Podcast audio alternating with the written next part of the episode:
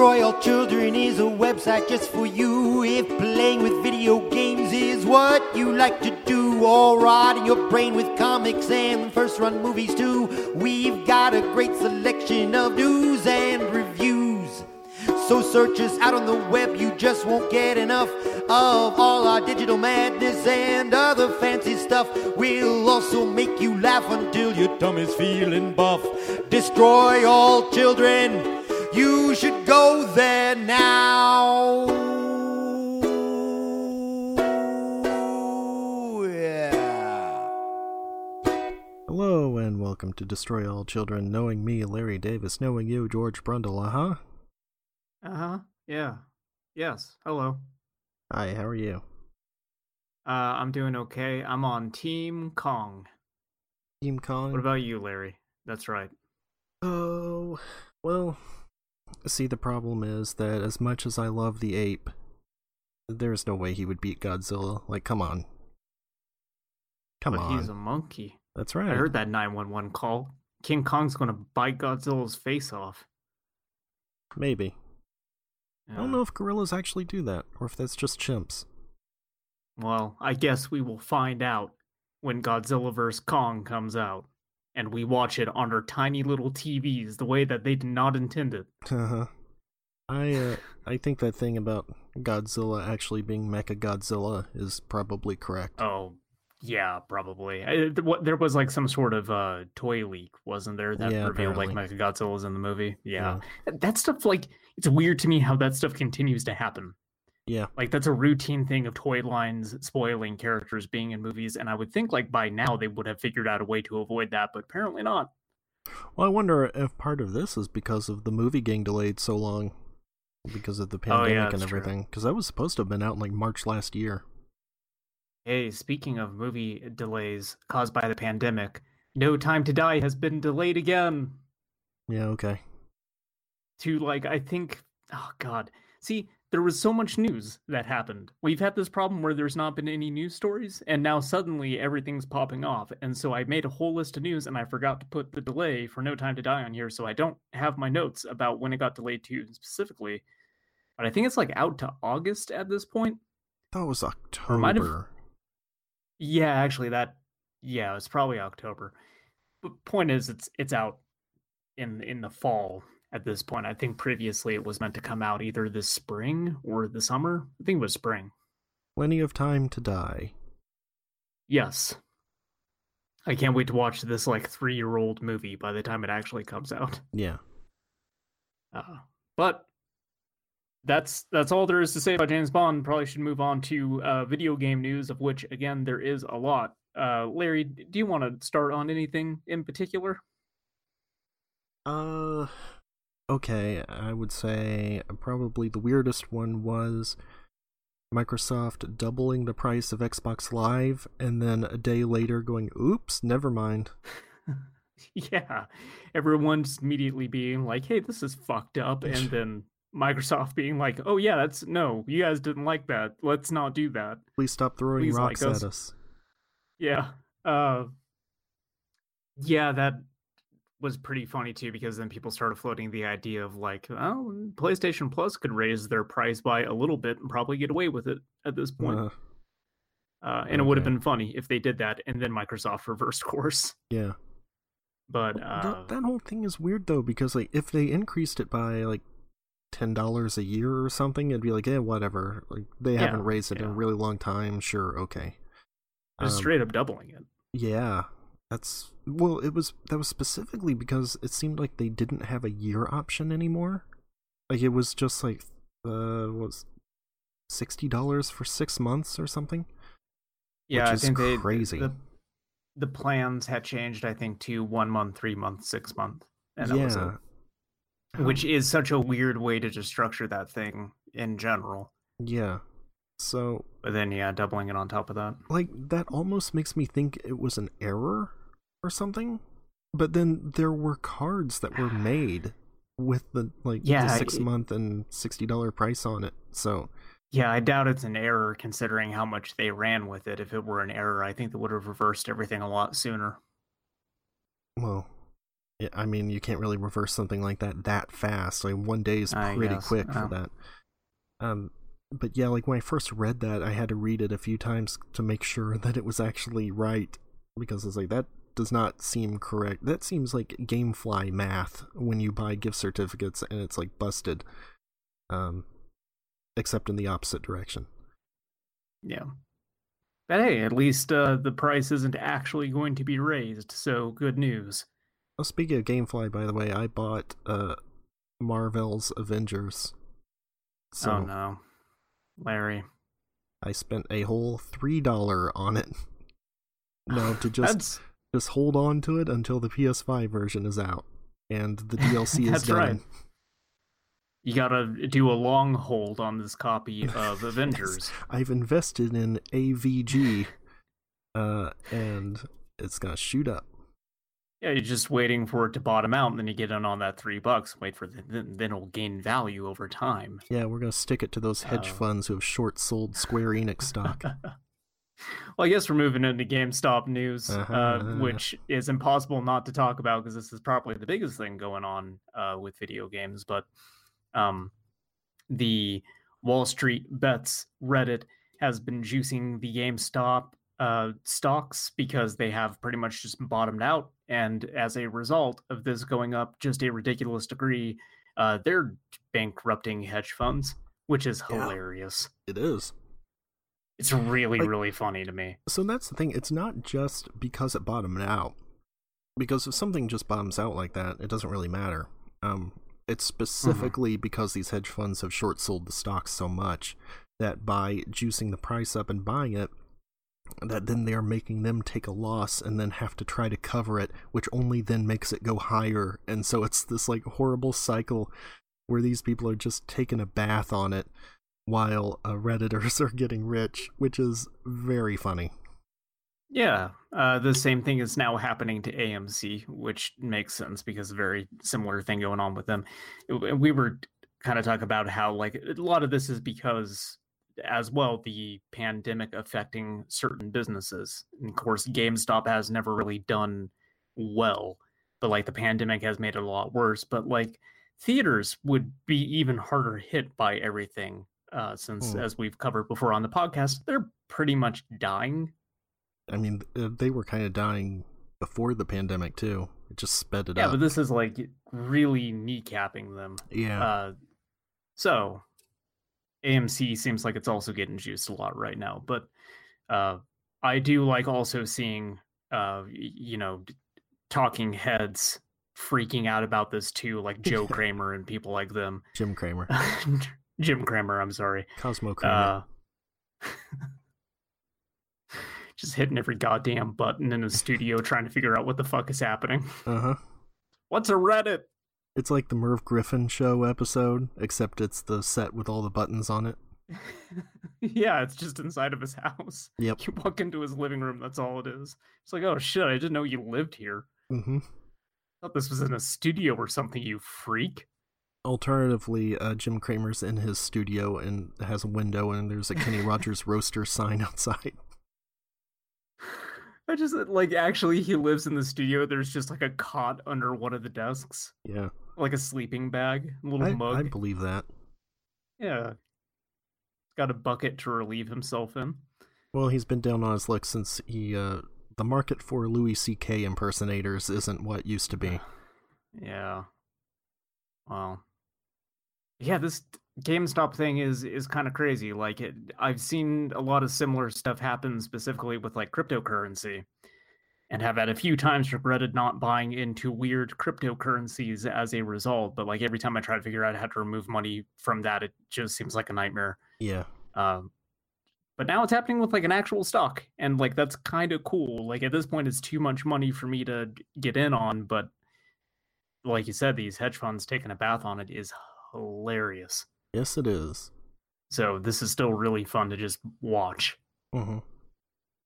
I kind of wonder where it tops out too. I don't know. Like I wonder where that stock ends up peaking at before people start pulling out of it. like I told you, um, they seem to be aiming for a thousand, but I don't know if that's even possible. I don't know enough about the stocks and everything to tell you like what the likelihood of that is if it is even above zero. No idea. I am not a financial advisor. Yeah. We have no Obviously. fiduciary obligations. I I have no finances for one thing. Uh, so That's not the only thing going on in the world of uh, video game business news. Konami is also restructuring, sure. What's that mean? which, like, explain it to me. so that is where you take a look at all your like internal divisions. Uh, Specifically, what's going on with Konami is they are rearranging like high level staff into different departments, and kind of just like moving their divisions around. Uh, this isn't actually like unusual. A lot of companies do this. Um, a lot of game companies do this. It at first seemed like an unusual move because it sounded like they were liquidating their games department, which is not actually the case. Uh, so there were people who were briefly Can't liquidate something that doesn't exist. Well, sure, yeah. Uh, but people were briefly hopeful that they would be selling off all their IPs, which I don't think that they would actually do, even if they were shutting down their game division. They would just like leverage those IPs in a different way. Like, you know, Pachinko. Yeah. Uh but yeah, it, it turns out it was just a standard thing. But there was like a minor freak out of, of people being stupidly hopeful that there might be, you know, a transfer of stuff like Metal Gear Solid or Castlevania to a different company, The thing is, uh, which is never going to happen. they could license it out though. Like they already did for Dead by Daylight. That has Silent Hill Yeah, stuff in it. it's also Konami. Yeah. It is Konami. So I doubt that they're yeah, I doubt that they're going to do that with stuff like Castlevania and Metal Gear Solid. Um which like I just considering the way that that company is, I don't think they're going to sell those IPs unless they're going completely out of business, probably. which is not going to happen because they're they're still doing fine. They make plenty of money elsewhere, which is why they don't need to rely on games anymore. Yeah, I've got those health Um, clubs and whatnot. Like, Sure. they're not really a game company and haven't been for a while. Well, obviously, Yeah. because they aren't releasing games, but Well, and then Yeah. arguably they have uh, some connections to some less than What? Yeah, uh, maybe some uh, y- Yakuza, Yakuza. How that's do you say it? Oh, that's Sega. Okay. Well, then I don't. Know. I thought it was Konami. no. Yeah, Frankly, I thought it was Sega. both of them. Oh no, no, no! I'm talking about like the real Yakuza. I'm not talking about the video game Yakuza. What? There's no such thing. I have all these movies about it, I and everything like that happens keep- in movies is real. I would like to keep my fingers intact. I am saying there is no such thing as the real Yakuza. I think they would be so impressed by us knowing what they are that we would get sick back tattoos for free. What would your back tattoo be? Uh, I would get the cast of Night Court, Okay. just like a full cast photo of Night Court I on mean, my back. I was gonna go with King Kong. Oh, hmm. Seems like that's more Godzilla would be too on the nose. Yeah. I don't know. I'd still go with Night Court. What about Gamera? Mm. Gamera would be pretty good. What about a Mecha Gamera? Nah, that's stupid. What about just Mm. Ultraman? Just full okay, back tattoo of talking. Ultraman. Yes. or a Megazord. full full body tattoo of Ultraman. Just Okay, color all of my skin so I look like Ultraman. sure, red and silver. Yeah. Now you're talking. Okay. Yeah, the the Konami thing, unlike the GameStop thing, is totally normal. Yep. GameStop thing, completely abnormal. Just a bunch of freaks juicing that that stock. Uh, Konami, though, nothing to be alarmed about. I have no idea why people lost their minds about it. well, this also doesn't seem to Uh, be like uh like a real disastrous one like the DC No. um restructuring not that long ago No, where they just like no. laid off like half their employees or something. So Yeah, like I said, this seems like completely normal. yeah.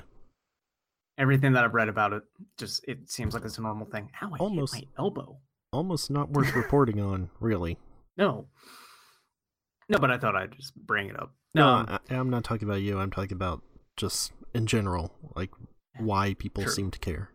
Well, it, because again, initially it seemed different because their phrasing of things made it sound like they were shutting down their game division. So like I get the I get the initial reporting on it, but they turned around and corrected themselves very very fast and people just kept running with it anyway. And I don't know if it was just that they did not get the news and were too caught up in the moment Maybe. or what, but yeah, there was a lot of people speculating about them selling stuff, which is weird to me.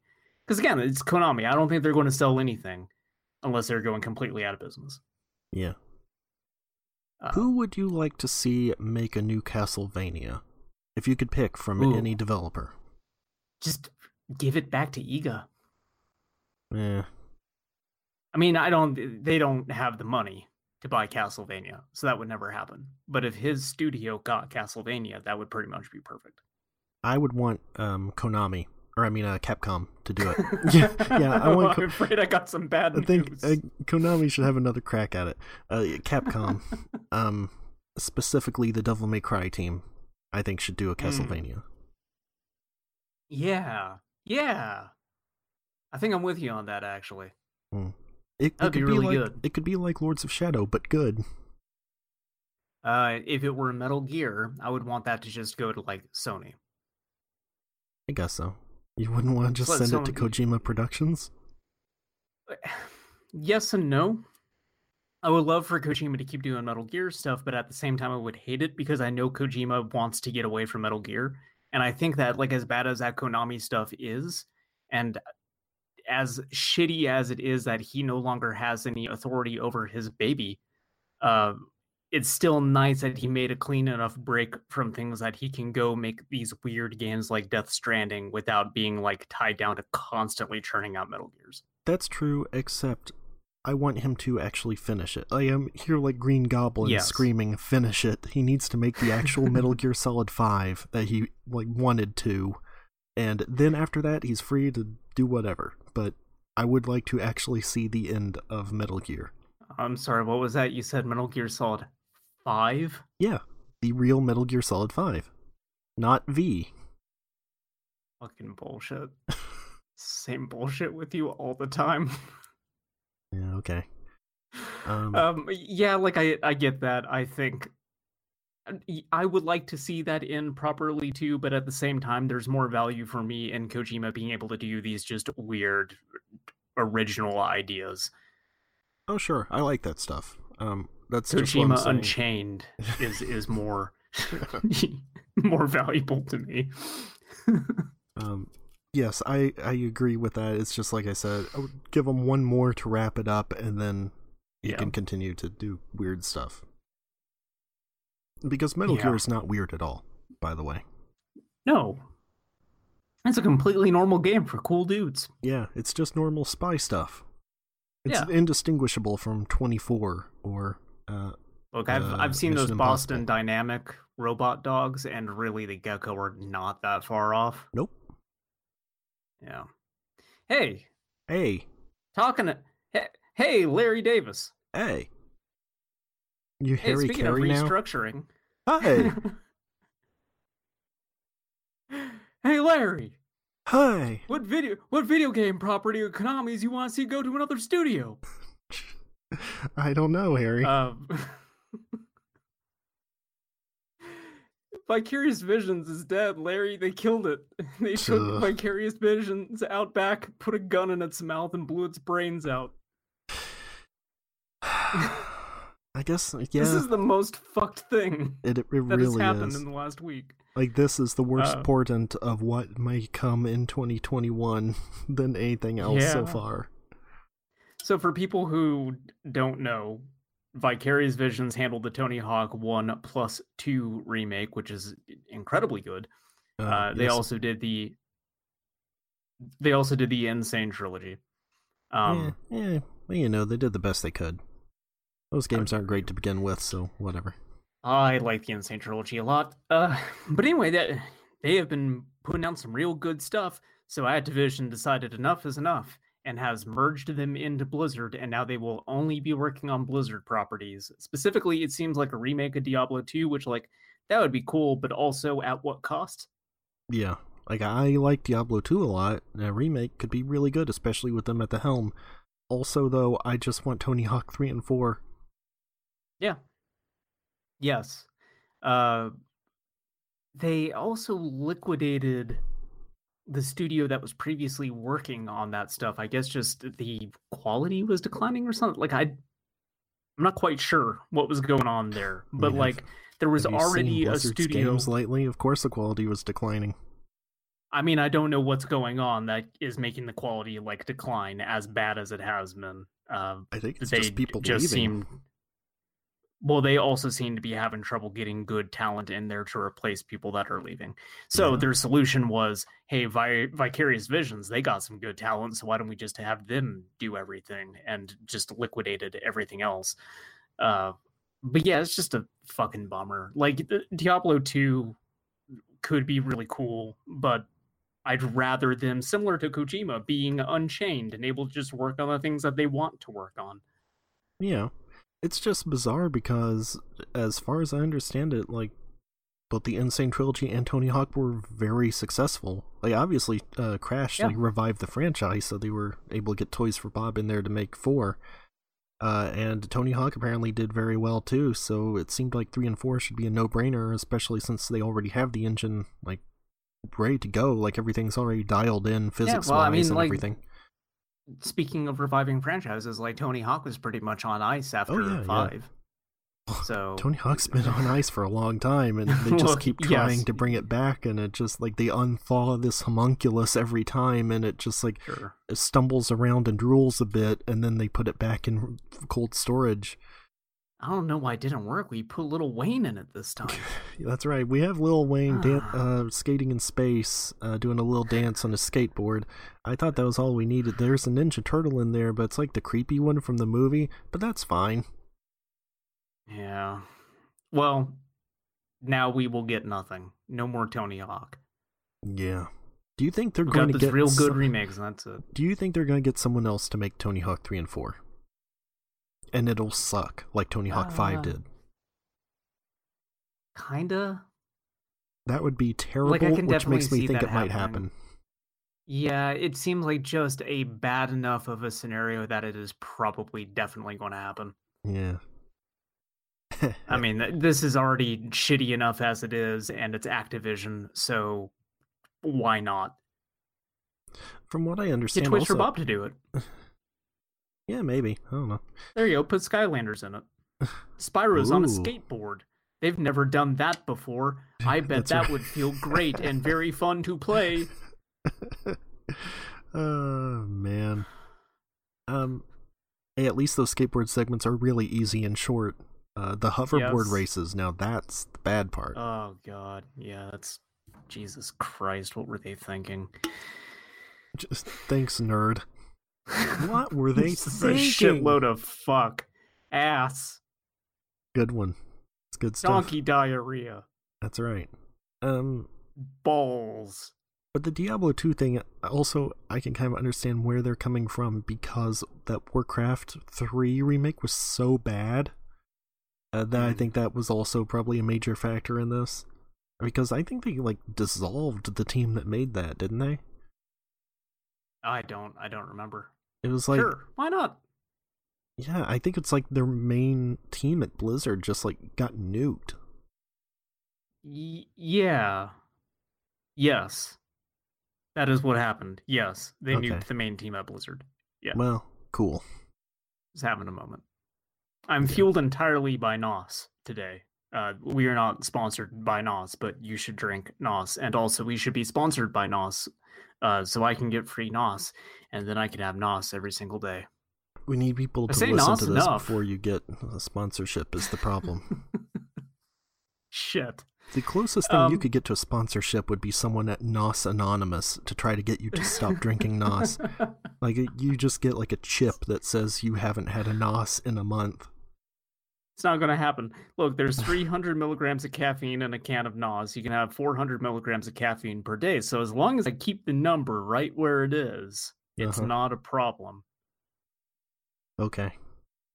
It's just like when you look up, like, how many drinks they say you're able to have per week before you're an alcoholic and then you just you straddle that line then you're not an Yeah. alcoholic Oh, of course. That's how it works. uh, Just um, like getting the shakes yeah. because you haven't had drink, but it's like, oh well, technically I can still have one this week. that's right. Uh so well god what, what we have we done? Vicarious visions gamestop konami uh resident evil 4 remake has changed developers uh speaking of things kind of moving and shifting around. So i i understood this differently when you told me about it uh than how i'm reading it now which is that uh division 1 Capcom Division 1 has taken over for M2 because they didn't like the reception that the Resident Evil 3 remake got. That's how it was reported initially, right? I think. S- no, I don't think. No, that isn't it. Okay. They I, I must they shifted it over because they had a difference of opinion with what was it M two? Yes. Okay.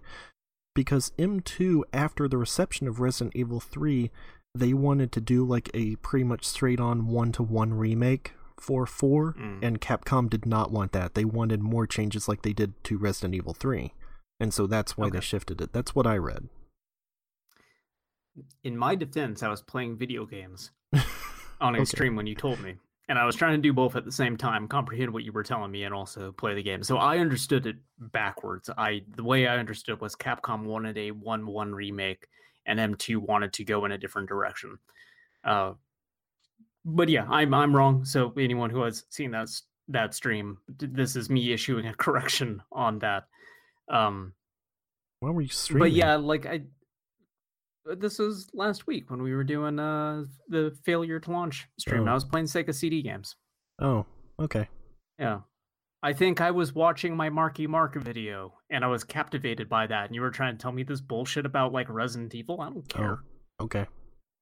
I wanted to see all the filters I put on this, like Yeah. you know, royalty free cartoon footage. Yes. Uh, but Your yeah, video like, was not f- f- f- fat, unfortunately. no. And I turned a woman into a lesbian with my NXS video. So well, that's good. yeah, Mission I'm, accomplished. I'm an ally of the gay community. I make very bad videos, and then you know, I just The want gay community? babes. um, yeah. The, the the that being the case, then I'm like happy about the news. I suppose. Like I like what M2 has been doing, but as I said during that stream, and as I am repeating now, there is no there's no value to me in just having a 1-1 remake of Resident Evil 4 because if I want to play Resident Evil 4, I can play it on just as many devices as I can play Doom at this point. They're very good about porting that game. And I will uh, disagree I would- because Resident Evil 2 remake is pretty much a one-to-one remake of 2 and except it plays way better much like Resident Evil 4 does not play super great if you haven't tried playing it recently. Uh, especially the aiming, and so if they just did that and make it look prettier, I am totally okay with that. Well, we agree to disagree, and that's part of what makes doing the podcast fun. Is you have your shitty opinions, and I have my absolutely correct opinions. I'm firing you. Something just fell over in here. Congrats. There's a ghost. It's Oh, upset no. about my opinion on Resident Zak Bagans. That's right. I opened a Dybbuk box and I thought it'd be all fun and cool, and everything's been kind of shitty over here. Isn't Dybbuk that guy from Voyager? Yeah, no, I opened the box that they kept Dybbuk in, and Okay.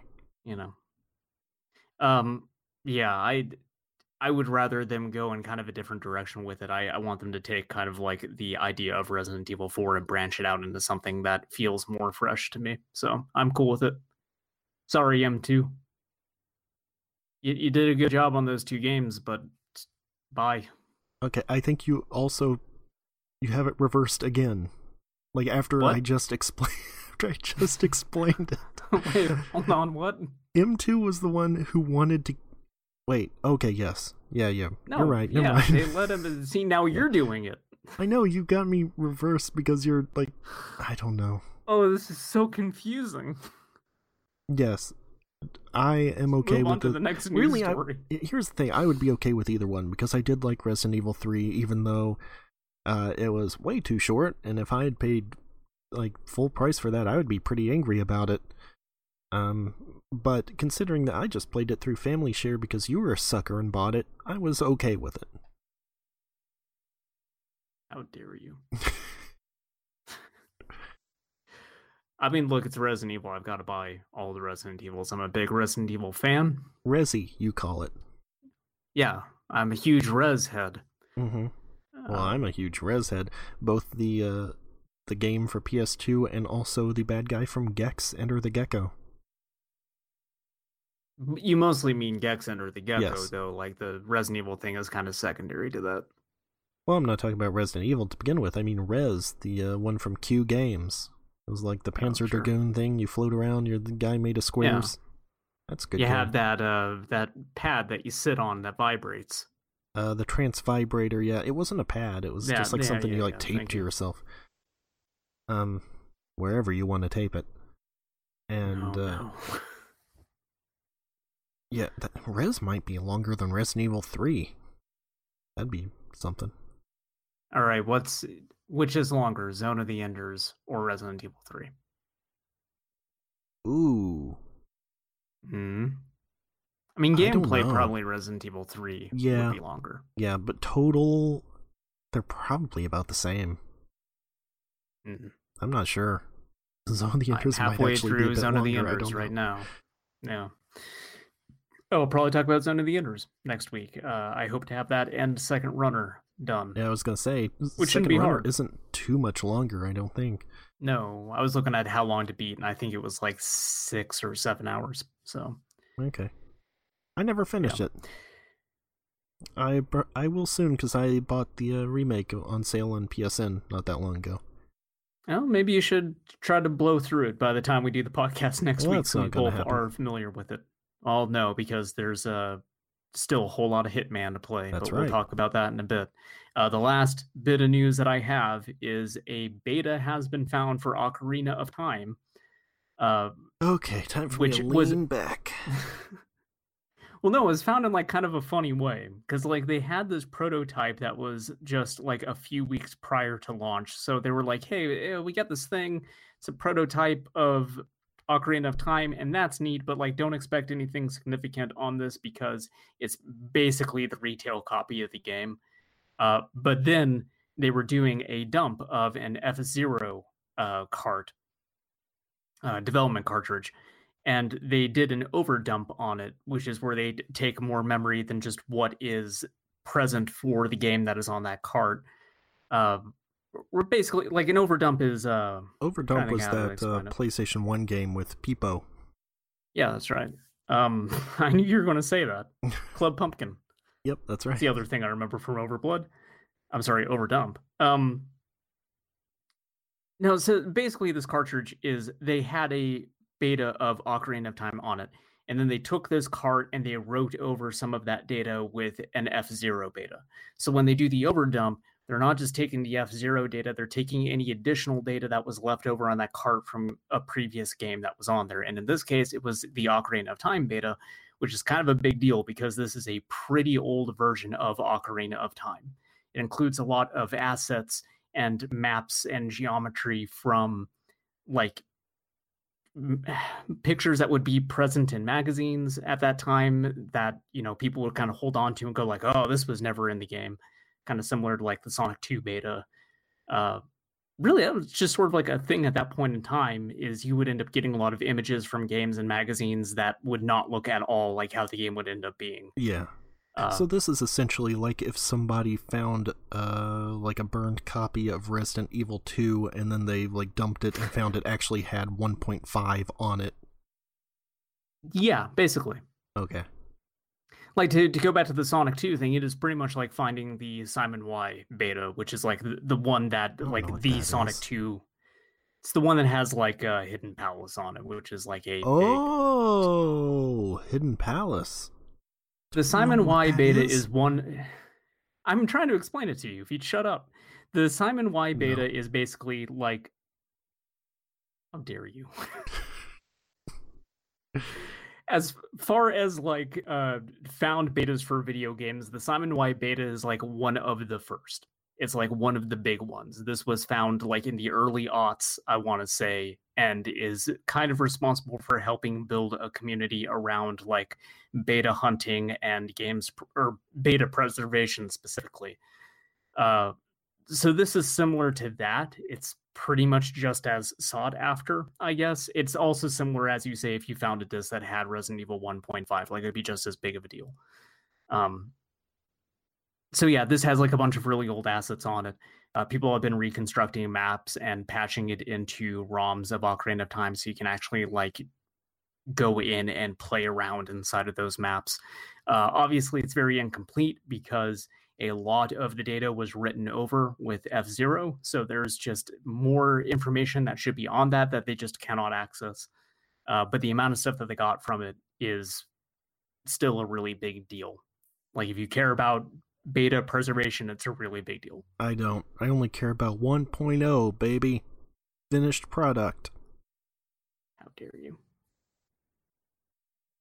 Well, that's all I have to say about that. it's uh, like uh, the stuff in it is neat, but also it's you know a lot of it is not um like you can go into a beta version of Kakariko Village and it's just like I don't know, here's a bunch of boring cookie cutter houses that were very obviously just meant to be placeholders, and you can't really interact with anything. You can just run around in there. Like one of the stranger things to me about it is just how open a lot of areas are. Like in a really bizarre way where it takes you like a whole minute and a half to run up to this village and there's just nothing there it's just a path uh, and the like village is like really spread me. out it's like even more spread out than everything is in Ocarina of Time. It's it's weird how much they uh kind of separated everything out. But yeah, it's uh it's neat. I've been having fun just kind of watching people compile that stuff and patch it into the game and kind of jump in there and look around. But that's it for news. I got nothing else. News is done. Good. We'll go Well, back to uh, our our usual thing of just being like no news. Yeah, might be our longest news segment of all time. I don't know. Yeah. It's uh look, nothing has been happening and then suddenly everything happened at once. Yeah. So, uh, uh, what have we been playing? I'll tell you what I've been playing. Okay. Uh, I played Donut County, which is on Xbox Game Pass. Uh, it's cute.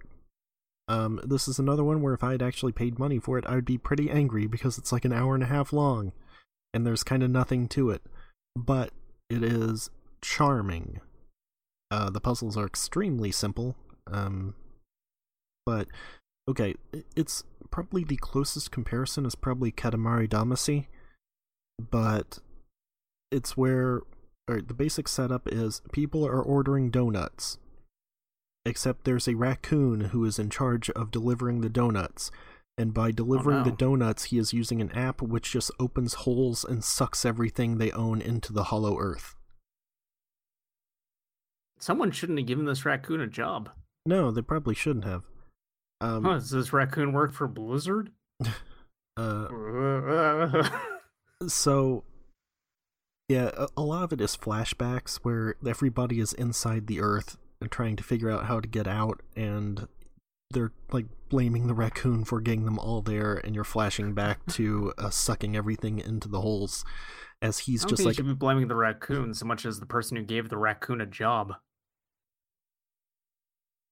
anyway um What? the raccoon is just convinced that he actually like helped everybody and solved their problems because all he was doing he was just trying to get enough points to get a quadcopter uh, and level up. So after you finish these levels it has a really good soundtrack also. But probably the best part about this is you get um, every item that you pick up kind of like in katamari damacy has a description and when it's added to the trashpedia at the end. And some of those are really good. Um, like a a forest ranger station is its description just says a wood jail for freaks, and it's stuff like that all over it, which I quite enjoy. But It uh, kind of reminds me of like uh Pikmin 2. How they Yeah. would give like fun Yeah, yeah. names to just everyday objects. Yeah. Yes, it's similar to that. Like it says like uh, if you turn your back on a crow, it'll steal your credit card number or something like And that. that's just true. Yeah. so. And like all seagulls are criminals. Um, Also true. it says like yeah, coffee is great. It makes you use the bathroom or something. Th- There's good stuff in there. Uh, The weird part is, at a certain point, it stops giving you the Trashpedia entries until you finish the game, and then it just dumps a ton of them on you. Uh, and I did not read through all those because I was like, I don't know. I'm kind of done with this game. Anyway, it's an easy 1,000 achievement points if you want that, or easy platinum if you Well, want to spend money on it that matters to us. basically. The Uh, but yeah, play video games. I had an alright time with it. Uh, if you have Game Pass, I recommend it. If you don't, it's a little bit a riskier proposition. I'm not sure wh- how much it actually costs, really, but if it's more than like three dollars, I would say probably not, because it also seems like a phone game uh, based on the UI and stuff. Uh, But well, I that, have. Uh, What what have you been playing?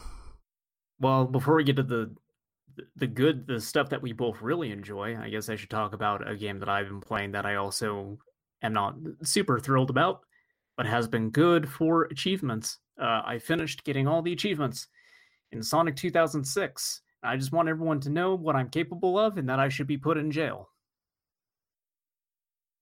Why would I do this to myself? Please say something. Dead air. What do you want me to say? Dead air, Larry. you got all the achievements in Sonic Congratulations, nice job. No, You achieved your dream. I'm No. proud of you, George. no, I am not. I'm glad to call you a friend. You're so cool. You got all the achievements in Sonic 2006. What an accomplishment. Could just at least said congratulations, but no, I get nothing. I get the silent treatment Not for for Sonic this 06. awesome rad thing that I did. Nope. I saw you posted on Twitter. I did not even give it a like. Not going to engage with your self destructive behavior. Uh, that's not a good thing to encourage. So, no. Look, we don't encourage self harm here at Destroy All Children, no matter how much I might do it to myself. it almost seems like you're advocating for it, considering your tendency to do this kind of thing. Look, when I got that game back in the day, and I bought an entire Xbox 360 to play that game like a maniac, and it dawned on me that, oh no, this is very bad, which was very similar to when I saw Spider Man 3 in theaters, and like maybe 30 minutes into that movie was like, oh no. Um, oh god, that was hell of an experience. Uh, but like I had committed to getting all the achievements in it because I was like, well, you know, I wasted a lot of money on this very bad thing. I paid my money. I'm going to play the rest of the game. yes. um, and then I never, I never did. I got to like uh, the silver S ranks, and I was just like, I don't have the patience for this shit. Like I, I did most everything else. I'm going to put this down for now, and I will come back to it one day, and I will finish it up. Uh, 14 years later, I did not do that. And so this last year, I had made that bet with myself that if Betty White did not die uh, by the end of 2020, I would actually go back and fulfill my commitment to get all the achievements in that game. And so now I've done it. I've ended the 14 year long nightmare that is Sonic 2006. Every time I would pass by and see it on the shelf, and I would think, oh, I didn't do that thing I said I was going to do. Well, now I've finally done it, so I can feel good about it, or at least as good as somebody can feel having played Sonic 2006. Yes, like Chuck Mangione would say, it feels so good to play Sonic 06 to completion. Well, there, there's the outro music for this episode. I think I've already done that at some point. Oh no. Well, anyway, yeah, I, I beat Sonic 06. Um, wouldn't recommend it. in case anyone You don't say. In case anyone was waiting for my recommendation on whether or not you should get all the achievements in that game, don't do it. Yeah, someone's on the fence about completing psycho 06. I mean, the, actually, the weird part was, despite me like 14 years ago being like, "This is too much, I can't do it right now," it was weirdly easy. Like the amount of content that I left off, like specifically the stuff I had to do to just finish it up, was actually very easy. Um, Oh, you didn't start from I- the beginning? well, no, I was just finishing up what I had to No. what I had to finish now, up. now I the thing. extra say no congratulations because that's a bummer. You should have started extra from the beginning. not say something. You just Well, either say something it. or you don't say something. It's in the negative. I think what you mean is now you just admonish me for it. Uh, no, like it, I I'm gonna think tie you up and pulled- whip you like the guy in the proposition.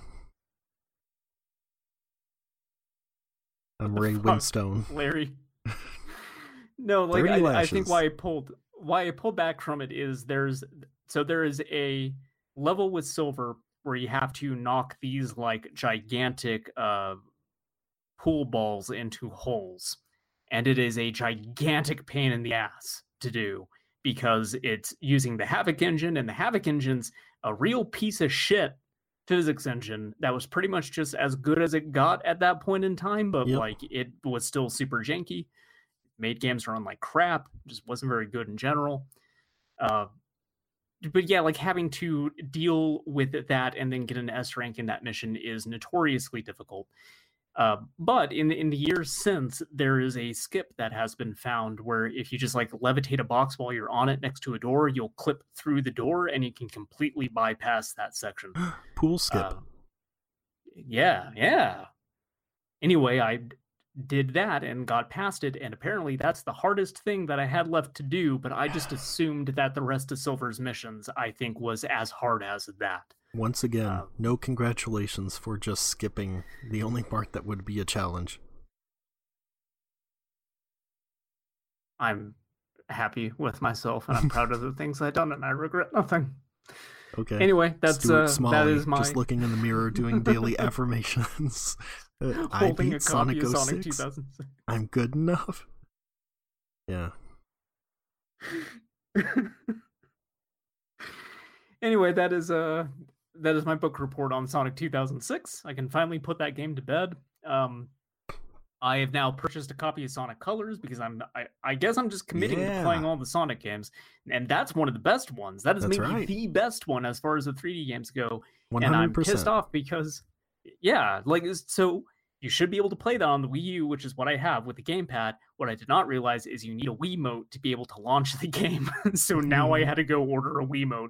And the great part is the Wiimote cost more than the damn game, and I just needed to launch the game. Good times. Anyway, Nintendo consoles are great, and I totally understand why everyone loves them. Uh huh. What a terrific company. Can't even be fucking bothered to let you navigate this menu with an analog stick. Anyway, looking forward to the Switch U coming out at some point this year. Uh, yeah.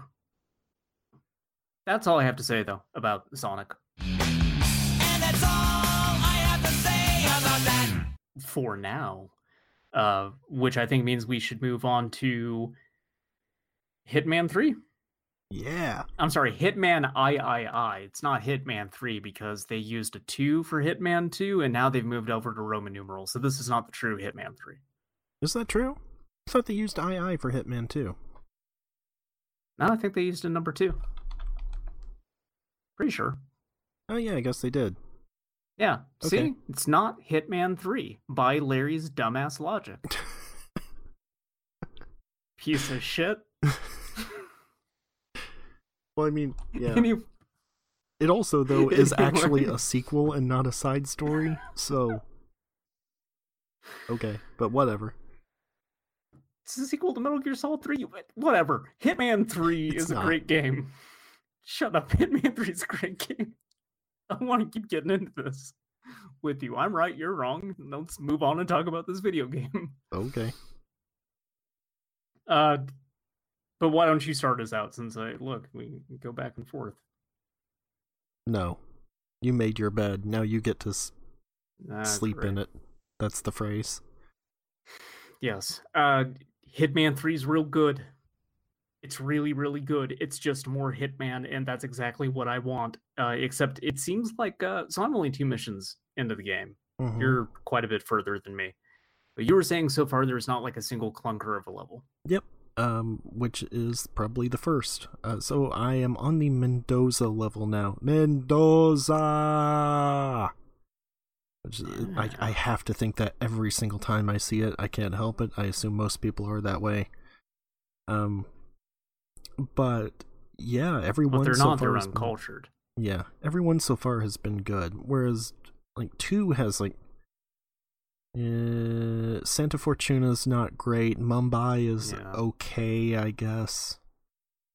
Um, I'm trying then to remember like all the levels in one, uh, but I'm pretty sure that there was at least one of them that I did not like. Yeah, Paris Sapienza. Sapiens is real good. It is, and Paris is really good too. Yeah, there's the one where you're in the like uh spa Hokkaido, resort yeah. slash surgical center. Yep, Hokkaido. Uh, yeah. Um, oh, oh, the like the Colorado one. That's the bad one. oh right. Um. Oh god, yeah. Was the Colorado one the last mission of the game, or was that No, Hokkaido? I think it was Hokkaido's the last one. Okay. Like I at least remember like I like Hokkaido, but it did not feel like a proper like last mission of the game. But that was still back when they were very much trying to sell this on like this is season one. So, yeah, so what they did here is like the inverse of what they did with Hitman 2, where Hitman 2 started with Hawke's Bay, which is like the really small level with not Yeah. quite as many options and everything in it. Whereas here they do, did it reverse, where you have five of the normal levels and then the last one is the short one, which I think Yeah. makes more sense. Um, Well, so I obviously, you know, I, as I said, I'm only two in, so I've I have no idea what to expect. I've been trying to keep myself in the dark about Hitman 3, but I did like glean that that is a more story focused level 2 because they are trying to wrap up the narrative that they've been building over these yeah, games. yeah. Um, So yeah, that makes sense at a shorter. so yeah, you've got um uh I'm trying to remember what the actual oh the first one would be Dubai and then the uh, Dartmoor which is the knives out like Agatha, Agatha Christie level and then Oh, Berlin such a good level too. it is and then Berlin which Berlin's really interesting because that's the equivalent of Hokkaido in this one Mm. um, because of story reasons. Um, and then after that, you have Chongqing, and then after that, Mendoza, and then after that's the last one, which I think is Carpathian Mountains. I think it says. I haven't done Yeah. it yet, but yeah. um, yeah, everyone so far has been really good. The main thing that I there are two main things I appreciate that they improved over Hitman 2. One is that there are not so many mission stories. Which mission stories I think were one of the smartest additions to Hitman with the, this trilogy because they act sort of as a tour to sort of show you around the level, show you what you can do, what's available to you and stuff. In 2, there are so many of them that they're basically just like guides to easy assassinations, which I don't, I'm not really that into. And in three, they're mostly just like three of them per level. And considering how many, um, how many missions have like multiple targets in them or objectives or something, a lot of that is kind of just showing you how to get to this target or this objective, and that's fine. When then once you're Yeah. done with that, you're you have a lot more free form ways. Like you still have the feats and challenges, which will give you like hints of ways you can do things, which is how I like to play it. Um, Yeah. but like, I think that's a good decision to pare those back. Uh, Yeah, th- they're a really good way to just learn the level without being excessive yeah, to the point of just kind of oh now I got to waste my time on knocking out the rest of these. right. Ching, Um, uh, Chungking is a really good example of it because you've got two targets. One is in a compound above ground, and the other one is in a compound below ground. And so those missions like give you a way of figuring out like okay this is where this person is this is way to get into it and you still sort like it isn't step by step of telling you how to do things which is nice like for example getting one guy's disguise you have to figure out like oh i have to get in here i can do this to make him go here and then like sneak up knock him out get his disguise and then continue on. Another thing is that with three they have more persistent things in the levels. Like you have these souls like shortcuts you can unlock. Um ladders and doors for the most parts. Uh, have you gotten those? Yeah, so like in the Knives Out mission in in Dartmoor, there's specifically what I'm thinking of when you bring that up is there's a ladder to the second floor outside of the room where uh, Zachary Carlisle committed suicide. Or did uh, he? and and you're there. Uh, I think we'll we'll get into that mission in a bit because I think I, I want to talk about the mission because it's really interesting how they structure it compared to the way that they've been structuring missions in these Hitman games.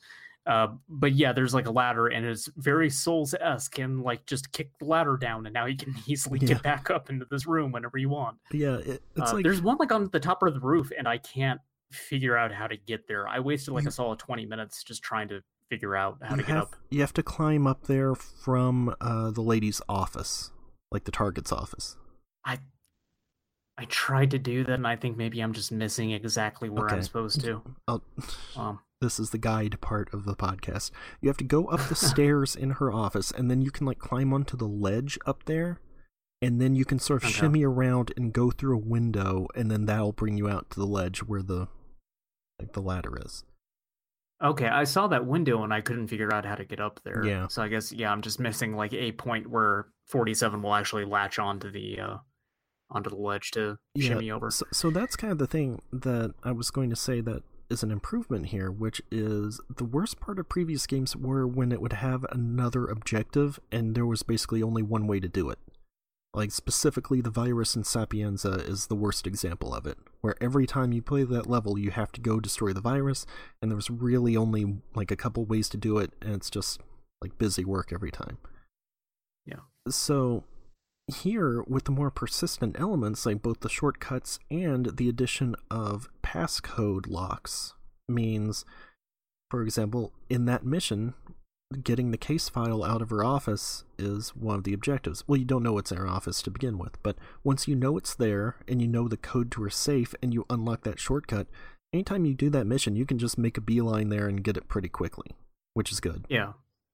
um, Yeah, you can uh there's like hints for the passcode above the box that are based on different objects in that room and so then you can kind of piece together what that passcode is based on those objects. You can present the evidence that you have about uh, the murder of her brother and then as her her ward to you can be the case file. Uh, there's also, if you don't want to bother with the case file at all, two tokens given to two of the characters in that mission. And if you knock them out and take the tokens and combine them, you'll open up like a safety deposit box somewhere else, and that is equivalent to getting the case file. Yeah. So yeah, like that stuff is needed. There's a lot of different ways to do it. So when I was going through to do the three story missions for Dartmoor, I wound up getting the case file in each of those different ways. So it never felt like you said busy work of just oh I got to go do the same thing over and over and over again. Yeah. But like uh, when you're playing again and you're just trying for the different assassination types and stuff, like once you have that ladder there, you can kind of just get in that window and pick it up without any real issue. Yeah. Or And that's I, guess, got to go back and, and get that one on the roof because I also need to do the like sniper feat. I just need to go up there like Ned Flanders, Yeah. thinking everyone's Homer Simpson, and just start blowing everyone's brains out. Uh-huh. Uh, Like um, E.B. Farnham in that episode of The X Files. Yeah. Yeah. Hitman lets me fulfill my X Files fantasies. So it's basically the best game that's ever been made. Um, I mean, look, if I really want to, I could probably dress up like uh, like Mul- like Mulder in that uh VR episode with the sword. yes, probably. I mean, there's a saber in the Dartmoor level, so like I'm already halfway there. I I Um, really like um how it like it never gets old to me how 47 can dress as anybody and nobody ever cares or notices. Like There's- I understand that's like a, that's been a joke since the first game or that he is just like chicken boo that nobody ever understands. But it it was just really apparent in the Chungking level where there's like a test subject and this lady is talking to him through the door and he obviously like has a Chinese accent and doesn't look anything like 47 but then you just go in and knock him out and dress as him and then he's like yes I am ready for the experiment. Okay great this way. Basically the entire game is built around that scene in uh in You Only Die Twice, where James Bond goes to like the Japanese facility to make him look like a Japanese Oh, man, and they just give him a very bad wig. yeah.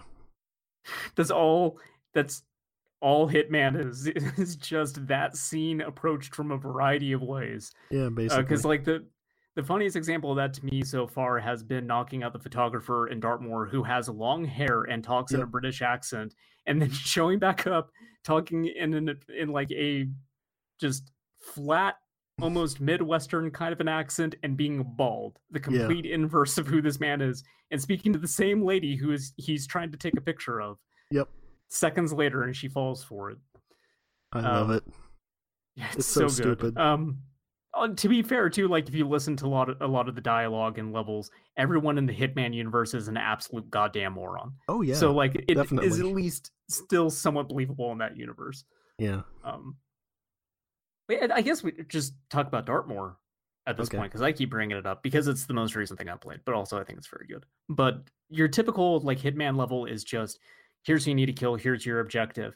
Figure out how to get close to them, how to get secluded with them, get the kill, get out. And that element is still present in the Dartmoor level, but the primary story mission, the main way that they seem to want you to approach it is by taking over the identity of a private investigator, excuse me, private investigator uh, that Alexa Carlisle hires to investigate the apparent suicide of her brother. And so the entire level takes on kind of like a murder mystery sort of structure where you're going around and you're interviewing people and you're gathering clues. And depending on the clues you find and the information you put together, you can present her with one of three different possible outcomes. You can solve the murder and reveal who actually did it, which I, I won't spoil. Uh, or you can frame two different people. Yeah. And then depending on butler what did it. information you yeah. Uh, depending on what information you give her, you also then get different outcomes. So, like, if you, I'll spoil one of them, which is you convinced her that like her brother did in fact commit suicide, and he did it because he was so grief stricken over her fake faked death, and the fact that he helped her murder their other brother like 45 years prior and finding out that actually they didn't need to do that at all because he was going to transfer power of the family over to Alexa anyway, uh, which is why she killed him. She wanted that position uh, within the family. This makes her so grief stricken that she just stands up, walks over to the balcony, and tosses her ass off of it. I didn't do that one. I found the didn't? actual murderer, um, and then I reloaded it to tell her the butler did it. Also, Yeah. you don't have. In addition to that one, you don't have to kill her. yeah, no, you don't. Because Someone else will do it for you. you- Yeah.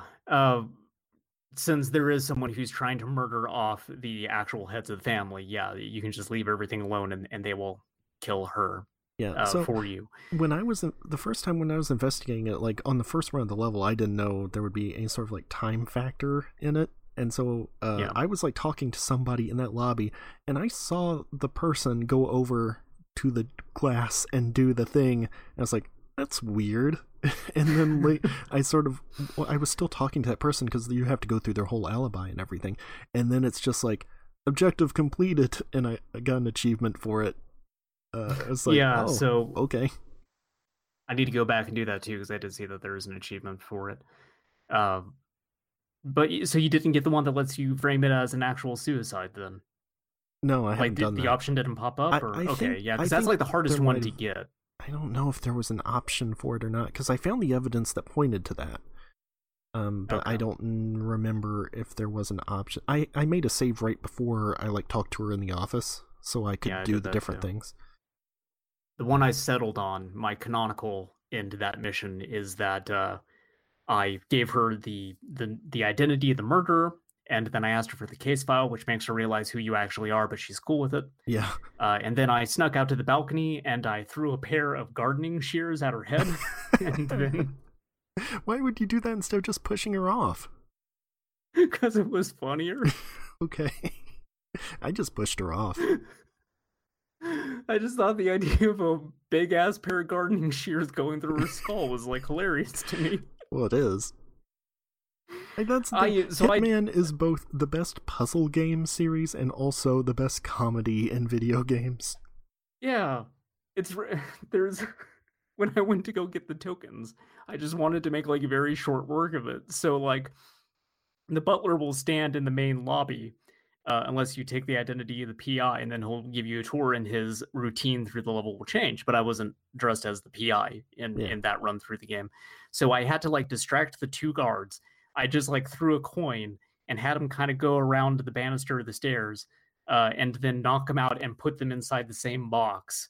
And then when he was just standing there alone, I beamed him in the back of the head with a baseball Mhm. and took the token and just like booked it on over to Rebecca, who has the other token, and she's in a room with I, her brother and a guard, and she'll eventually go to the other end of the room, and the guard will slightly turn his back, and the brother will sit with his back facing you. So I was like, okay, I got like just a second to knock her out and take the token.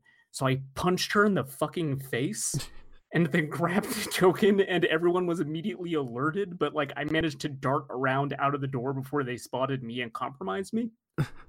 Yeah, for some reason, like punching someone will alert them, but if you just huck something at their head or like do the eliminate or a pacify X from behind, even if it makes a huge clank sound, nobody can hear it. there's there's a good one with that where like I threw a shovel at somebody, which should be lethal because the way that Yeah. the like shovel throwing thing goes, they get hit directly in the head with the spade of the shovel. Yeah, But like I had like a groundskeeper and I needed his disguise. He's just like, What are you doing? And I pick the shovel up and reel back and he goes, Oh no! And then he gets fucking creamed in the head. yeah. I love. They all have dialogue for if they see you doing something like that. It's always good. Like the timing of it and the sound effect when you hit them with things is always the best. It's perfect comedic timing in Hitman 3 is is Yeah. the thing. Um And also, like, it it- seems like the lock on is like a lot faster and more generous in Yes. three, which only emphasizes how good it is to throw things at people's heads. the the punching sound effect is so good too and like Yeah. just how quick 47 does it because like in the dubai level at the start of it there's a bathroom you can get into very quickly and you can mess with the bidet and that will lure like the custodian and they're into the bathroom and you can all come out and get a disguise so i did that and there's a woman in the bathroom too uh and I just started walking out of the bathroom, but I left the bidet going, and so it alerted the woman to it. And I started to see the camera of her going in. I was like, "Oh shit, she's going to see the body." So I just sprinted back, and as soon as like I opened the door, she's standing over the body, going like, "What happened?" And turns around and sees me just in time for me to punch her in the fucking nose. There were closets And in I the was bathrooms, like, well, that's though. You done, can put and the then I- bodies in there. I didn't even bother. I just closed the door with both of them knocked out. Okay. Man, three is so good. It is. such a good game. Um, but yeah, like the, the Dartmoor level is really neat for the for the PI stuff. Um, but yeah, I kind of did the same thing where I just like I made a save and I reloaded it every time. So I did get like the uh pushing her over the ledge. I did that once just so I can trigger the accident achievement Mhm. or not achievement, but like uh feat. Yeah. But yeah, uh, another really good one is where you electrocute her. I haven't done that Have you one. done that one? Okay, so you can take the identity of the photographer and mess with an electrical circuit near the chair that she's going to sit in for the picture, and then unfasten uh, a pipe, and so it will start like flooding around there. And when she goes to sit down, she's just like, "Huh, there's a bunch of water here. Oh well, doesn't matter." And then sits down and immediately gets fried. Great. But like it it will only electrocute her when you actually snap the photo. So it will snap it of her like launching out of the chair and like covered in electricity. Okay. it's great. But yeah, But, I, like- like, so like they've just packed the levels with so much more weird stuff to do. Like in that one, um, there's like in the greenhouse, there's that chemistry set stuff. You can like Yeah. feed flowers into and make poison out of them. It's weird. I love yeah, it. like it, there's there's a whole thing with the sniper rifle where they just have a row of hunting rifles and you can bust into that cabinet, grab one, get on the roof, and just take her out. Yeah. Uh, there's another good comedy bit is there's a gigantic dinner bell in like the uh the main not the main hall. I don't know what you would call it. I guess like a large um, dining hall. No, yeah, I know what you Yeah, mean. sure. Yeah. it's not really a dining hall. It's yeah, I'm not rich. I don't know what you would call that room. It's just a room to sit in, but it's also like- the size of a like, house. Actually, yes, I think it's called sitting room. I think that Okay. actually is what the map calls it. Um, uh, also, anyway, if you ring the yeah, yeah, yeah. What? If you ring the bell, it will call everyone into the room because they think dinner's ready.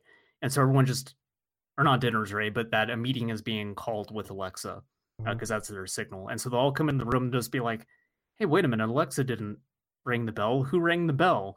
And he can stand there in front of all of them and continue to ring the bell. And they will keep going, "Wh- what? Who's ringing the bell?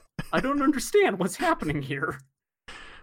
Also, a fun thing to do is there's one part where Alexa like goes into this sort of side room to talk to her brother uh, in front of the fireplace, and there's like a vent above it that you can just drop a propane tank down and it'll explode them all.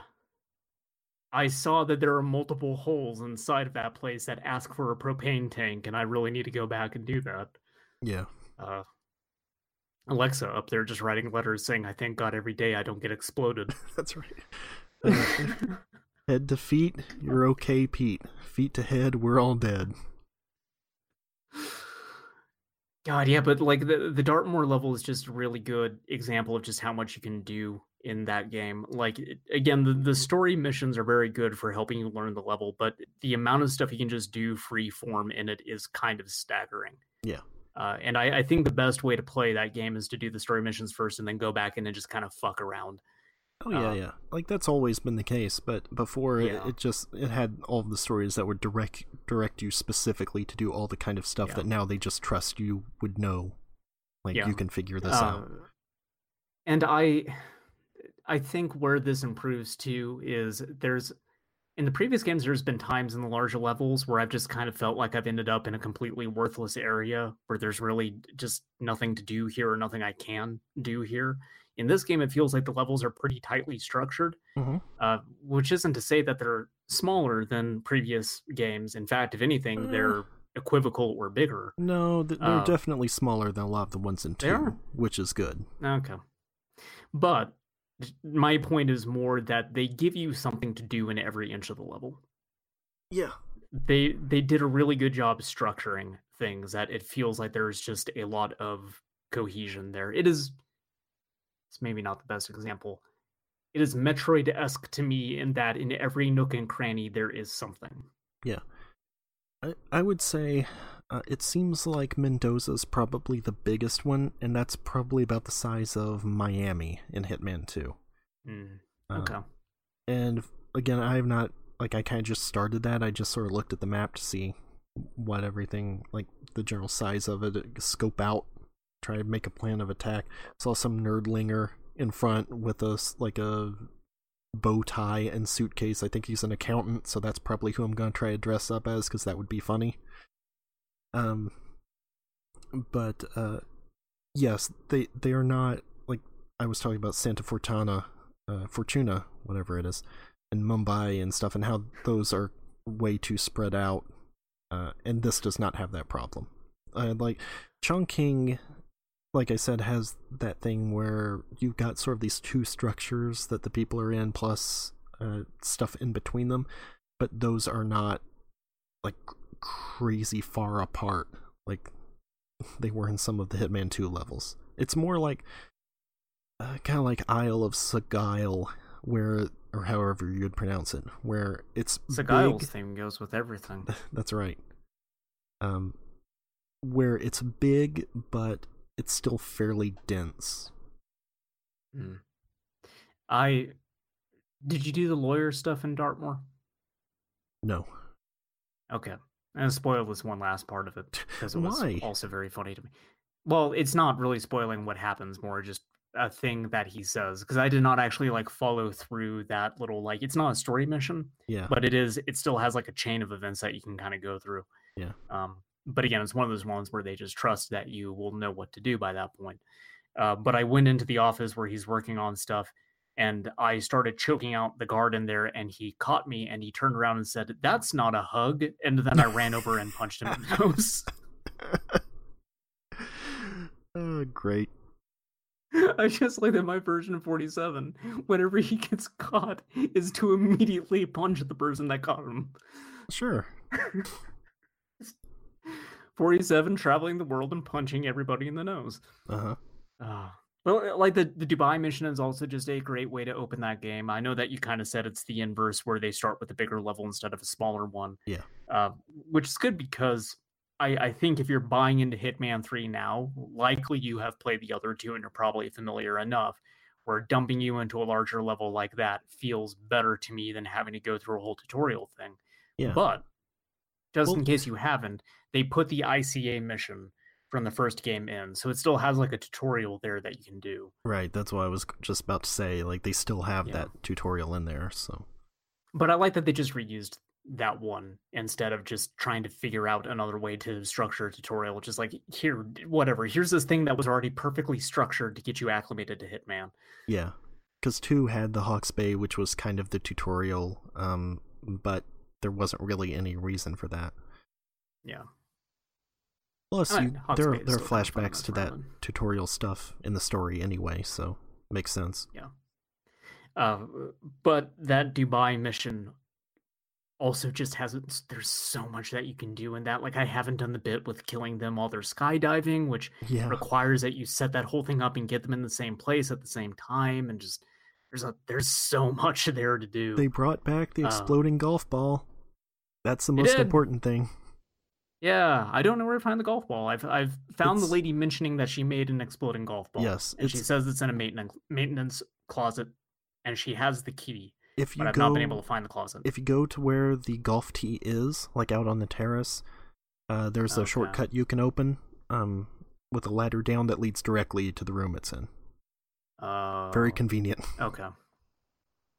Uh, but yeah, Yeah, I, I only really found like that out where that- dialogue where she's like, yep, "I mean, ex- there's an explosive golf ball. I don't know why. That doesn't seem like a good idea. Yeah. Oh, that's what she she said something different for me. It might be a different person." I heard like some Maybe- maintenance lady who was saying something about they're holding an explosive golf ball in a room. Like, I That's totally different. who would do I that? found. yeah, okay, I found the lady who made the golf ball. okay, yeah, it's different. She this was- was, just like was- some maintenance lady, like uh, at like the balcony, sort of overlooking the main hall. Oh yeah, it's totally different. Yeah, I found uh, a lady in the security area who is a maintenance lady, and she's on a phone. And she's just like, "Yeah, I know we talked about like I got anger management issues, and I really shouldn't have done it. I don't know what I was thinking, making an exploding golf ball. That was really dumb. I need to go pick the exploding golf ball up and get rid of it." Okay. Yeah, see, And she's I like, like, "Well, thank God I'm the only one with the key." so I like stuff like Uh. that where they're sort of yeah, it's not an explicit like mission story telling you what to do, but it it's like nudging you in the direction Yeah. of telling you what's available. the game is just like, "Hey, there's this other really cool way you could take someone out. You know, if you want to." Yeah, that that mission also has a part where if you listen to the security guys, they mention one of the ones that you killed in the past. Oh, it's the guy in Mumbai. Where saying like, Yeah. yeah, he worked with that movie producer, uh, the one who died in a weird circumstance. They Uh, bring that up twice because that's in the Dartmoor level too. yeah, I mean, he was a Oh, big, no, no, he was a mover and shaker. I think in the Dartmoor level they bring up a sheik who was murdered. Oh, Sheikh Zanzibar. Yeah, that's what I'm thinking of. Uh, it wasn't Um, actually but I- Zanzibar, but yeah, But I like how they keep calling back to other murders, and it's not just in the Dubai level. Oh, Wait a sec. Was there actually Sheik in this trilogy, or is it maybe talking about the one in Blood Money? Oh, Because I'm the not sure. Blood Money has a mission at the this- casino where you kill a Sheik. I thought it was in this trilogy, but maybe it's not. I don't know. That Oh. I cannot recall precisely who it is. I just them bringing up a sheik that got assassinated sounds like a 47 thing, and I just assumed I did it in a previous game Yeah, like I because they said, it- already had the thing in, in Dubai. there was in Blood Money. Um, but it, I was just thinking like Marrakesh was the banker and the general. Mm-hmm. Um, I don't know. It, it must Yeah. be talking about the one in Blood Money. Yeah, I guess. Which But, is uh, that's a weird thing. Like this is not a reboot; it's still a sequel to all of the previous games. But whatever, Yeah. soft reboots, all the rage. Hitman 3 is really good. Yes, It's it is. really, really good. Congratulations to our game of the year, Hitman 3. Most likely. I I can't think of anything else I'm going to have quite as much fun with. It it is really impressive to me how we have both played the same levels. I seem to have been spending more time per level than you have, and yet you're still encountering things that I didn't even know was possible. Yeah. Lines of dialogue I never even came across. Uh, the Yeah, amount there's- of variety, the amount of stuff that they give you to do is kind of crazy. Yeah, there's just so much in it. Is kind of the thing. Like you look at it, and it's like oh five levels. Like if you just went like find the guy, shoot them, move on. Like yeah, you wouldn't have a great time with it because that's not what Hitman is, and kind of never has Yeah. been. Um, but yeah, like playing it the way it's supposed to be, a world of assassination, as they call it, uh, really hard to beat. Yeah. I've been having a lot of fun just going back and knocking out all the story missions before moving on and like I'm not even touching like the additional contracts that they give you. They haven't added any elusive contract stuff yet. Uh which for anyone who doesn't know that is where they would uh for free put a new target into a level and you only have one shot to go get them. If you fail, you can't go back and redo that mission. When you take them out, it's done. You can't go back and redo that mission but it's, it's free content and it's fun to do. And occasionally they will do really neat stuff like let you kill Gary Busey or Sean Bean yeah. or the Wet Bandits. And I'm curious to see who they managed to put into Hitman 3. Yeah. That'll be Let you kill Sean Bean twice. Yeah, yeah, they brought him back. He's the immortal. Yeah. Yeah. Yeah, It- I wonder if they bring him back again. I kind of feel like they probably will. Probably. Um, yeah, so I did a few of the elusive targets. I didn't really keep up on it. Um, but I specifically got Hitman 3 digitally because Hitman 2 was a game that I like to just keep going back to. Like, play a little bit here and there and in between other stuff. And so, thanks to the power of the Xbox Series X and Quick Resume, it's even easier now to just like pop in, and you still have to wait for it to connect to the server, which takes longer than Ah, actually loading the game, which is dumb. I've had a drop connection multiple times mid mission, and that is Yeah. miserable. Yeah, Uh, I- I there's have to- really no reason to be connected all the time. I hate that. yeah. Like at least I just hit retry and it immediately reconnects, so I don't know like what the issue is there. I've And had hopefully stuff that'll though get with, like, a- better once like it's been out for a bit. But I've had know. weird stuff with like trophies popping way late. I've not had that. Uh, I don't know if it's a connection thing or what, but like it, there were two instances where something popped after like I reloaded a save, and I was like, "That's weird. I just reloaded a save. I don't know why something would pop." And then I would look at the description; it would be something I did like two hours ago. Whoa, that yeah, that's weird because that's kind of one of the best things about the PlayStation 5 and Series X is that now trophies and achievements pop immediately. I've like I've been having other bugs with that game too, though. I guess I'll get into this and then we'll we'll probably move on to the next thing. But uh like I've had multiple like if I close out of the game, I will consistently get an error saying that it could not sync the save, Huh. which is bad. But when I jump back in, my save is there. So I think it's not syncing the save to, To the cloud, yeah. It's saving it to the console.